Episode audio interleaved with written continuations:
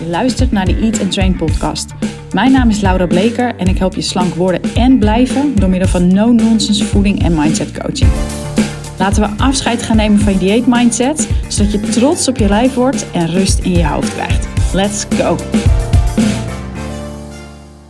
Ja, wat goed dat je er weer bent. Het is dag 7 van mijn persoonlijke podcast challenge. Het is maandagmiddag en ter voorbereiding van een call die ik dadelijk heb, kom ik net terecht in het document waar alle reacties staan van vrouwen die ooit een gesprek met me hebben aangevraagd of aan een actie hebben meegedaan, dat soort dingen. En terwijl ik daar doorheen zit te lezen, realiseer ik me van joh, om sommige reacties moet ik lachen. Veel volgers, mensen die dit aanvragen, hebben humor. Uh, ik hou ook wel altijd van een beetje zelfspot, tot op zekere hoogte, hè, want er zit natuurlijk vaak weer van alles onder.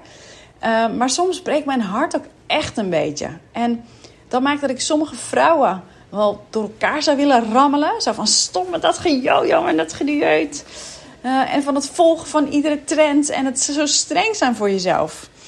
En anderen die hebben al doorzien dat dat diëten niet meer werkt. Maar die vragen zich af van joh, gaat dit voor mij werken? Kan ik hier echt mee stoppen? Ik heb al zoveel geprobeerd. Uh, ik weet het niet. En die zou ik het liefst een knuffel willen geven. En willen zeggen, het kan echt. Ook jij kan het. En terwijl ik dat zo aan je uitleg, realiseer ik me dat dat ook de combi is die, uh, die mijn coachstijl uh, typeert. Dus ik, ik ben iemand die je confronteert en uh, zegt waar het op staat als dat nodig is. Maar ik moedig je ook aan als het goed gaat en als je op het goede pad bent. En, en als je kleine stapjes maakt die je zelf niet ziet. Um, als, als win. Dus ik, ik zie echt jouw krachten en kwaliteiten waar je zelf nog niet herkent. Maar waarom ik hierover begin, is dat al deze reacties in die formulieren, en het zijn er nogal wat, die hebben één ding met elkaar gemeen. En dat is een bepaalde ontevredenheid over hoe het nu is. Dus hoe je er nu uitziet, hoe je je nu voelt. Dat, dat balen van jezelf, walgen misschien zelfs.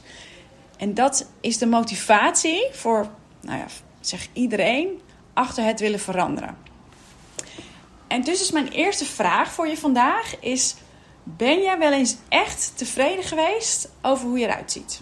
En dan bedoel ik niet achteraf als je vakantiefoto's terugkijkt van toen je begin 20 was. Dat je denkt, jee, wat zag ik er toen goed uit. Nou, daar ben ik echt tevreden over. Maar dat je happy was met hoe je eruit ziet in dat moment zelf. En ik heb deze vraag ooit al eens gesteld in stories, geloof ik. En dat was denk ik 90, 95 procent die zei nee, eigenlijk niet. En vooral het stukje in dat moment, dat maakt het verschil. Hè? Dus als jij, als je dit luistert en je lijkt een beetje op mij en op mijn klanten, dan is jouw antwoord op deze vraag nee, eigenlijk niet. En weet je, dat is niet zo gek. Ik leg het je uit. En ik weet dat als je vaker luistert of dingen van me leest of wat dan ook, dat het kan zijn dat je denkt: hé, hey, dit heb ik vaker gehoord. Maar als dat het geval is, helemaal oké, want je mag dit echt een flink aantal keer horen.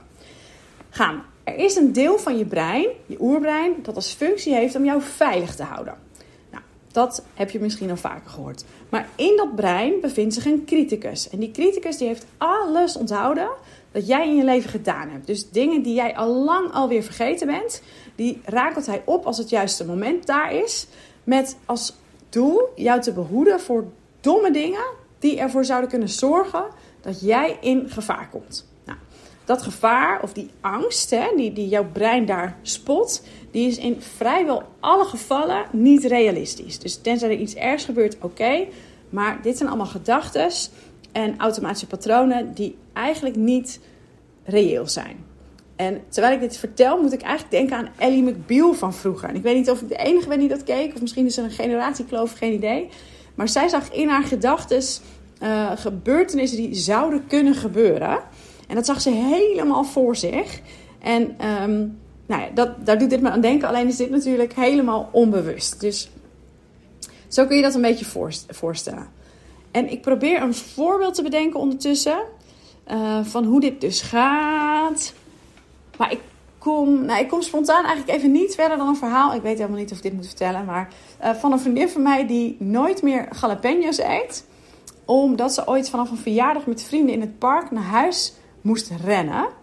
Omdat ze super nodig naar de wc moest. Nou, dit is misschien wel enigszins gevaar, maar dit is een eenmalige gebeurtenis.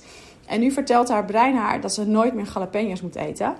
Um, klein detail is wel dat ze het net niet gehaald heeft. Dus ik snap dat ze die dingen niet meer eet. Maar ja, een wat simpeler voorbeeld van angsten. Nou, ik heb nog een voorbeeld. Ik heb nog een voorbeeld. Tegen jezelf zeggen, elke dag tegen jezelf herhalen dat je buik heel erg lelijk is. Met het idee daarachter dat als je geen commentaar op jezelf hebt, als dat, dat die criticus dat niet heeft, dan zou het wel eens kunnen zijn dat jij alles gaat eten wat los en vast zit. En dat je dus heel dik wordt. En dat je je partner kwijtraakt of geen partner vindt. Of dat je vrienden of je collega's er iets van vinden en je afwijzen. Als ik dat zo vertel, hè, dan hopelijk hoor je dan al hoe belachelijk dat klinkt. Dus jouw brein heeft commentaar op jou. Met het idee van oké, ik moet jou veilig houden. Dus het voorbeeld dat ik net gaf is van oké, die buik is heel lelijk. En daarachter zit dan van oké, als dat nog erger wordt of als je daar niets aan doet, dan is er kans op afwijzing of wat dan ook. Dus daar zit een angst onder vanuit je brein. Nou, ik snap, of tenminste, ik ga ervan uit dat je beseft dat jouw vrienden of je collega's niet zullen afwijzen in de groep, wat voor je brein heel onveilig is, ehm, als jij heel erg dik zou worden of niet aan je buik doet. Dus typisch voorbeeld van dit is niet reëel, maar wel hoe je brein werkt. En ik hoop dat je zo snapt dat oké zijn met jezelf en wellicht daardoor niet meer in actie komen, dat dat dus hartstikke gevaarlijk is voor je brein. Nogmaals, dat is het dus niet echt. En ik moet even denken aan iemand die ik volg eh, op Instagram en die noemt dit stemmetje in je brein de inner aansteller. En ik wil het niet helemaal kopiëren, maar ik vind het zo treffend om hem zo te noemen. Die inner aansteller die altijd commentaar heeft en jou behoedt van nieuwe dingen doen. Dat kan op werkgebied zijn, of, nou ja, of voeding, of afval, of je lijf, of wat dan ook. Nou, hoe kom je hiervan af? Door je bewust te worden. Dus word je bewust van die criticus, van de kritiek en het commentaar dat je op jezelf hebt. Van gedachten die jou klein en veilig houden, maar die, als je goed kijkt, vaak helemaal niet waar zijn. Dus eigenlijk is dit al vraag nummer 2 van deze podcast. Wanneer heb jij commentaar op jezelf?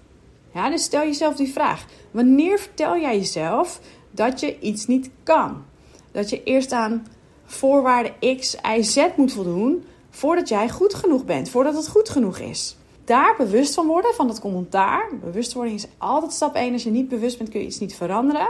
En leren er niet meer naar te luisteren is stap nummer 2. En dat is eigenlijk eenvoudig als ik het zo uitleg, maar niet makkelijk. Nou, en zoals eigenlijk de meeste dingen in het leven zijn uh, de dingen die de moeite waard zijn, uh, die zijn, uh, zijn niet makkelijk.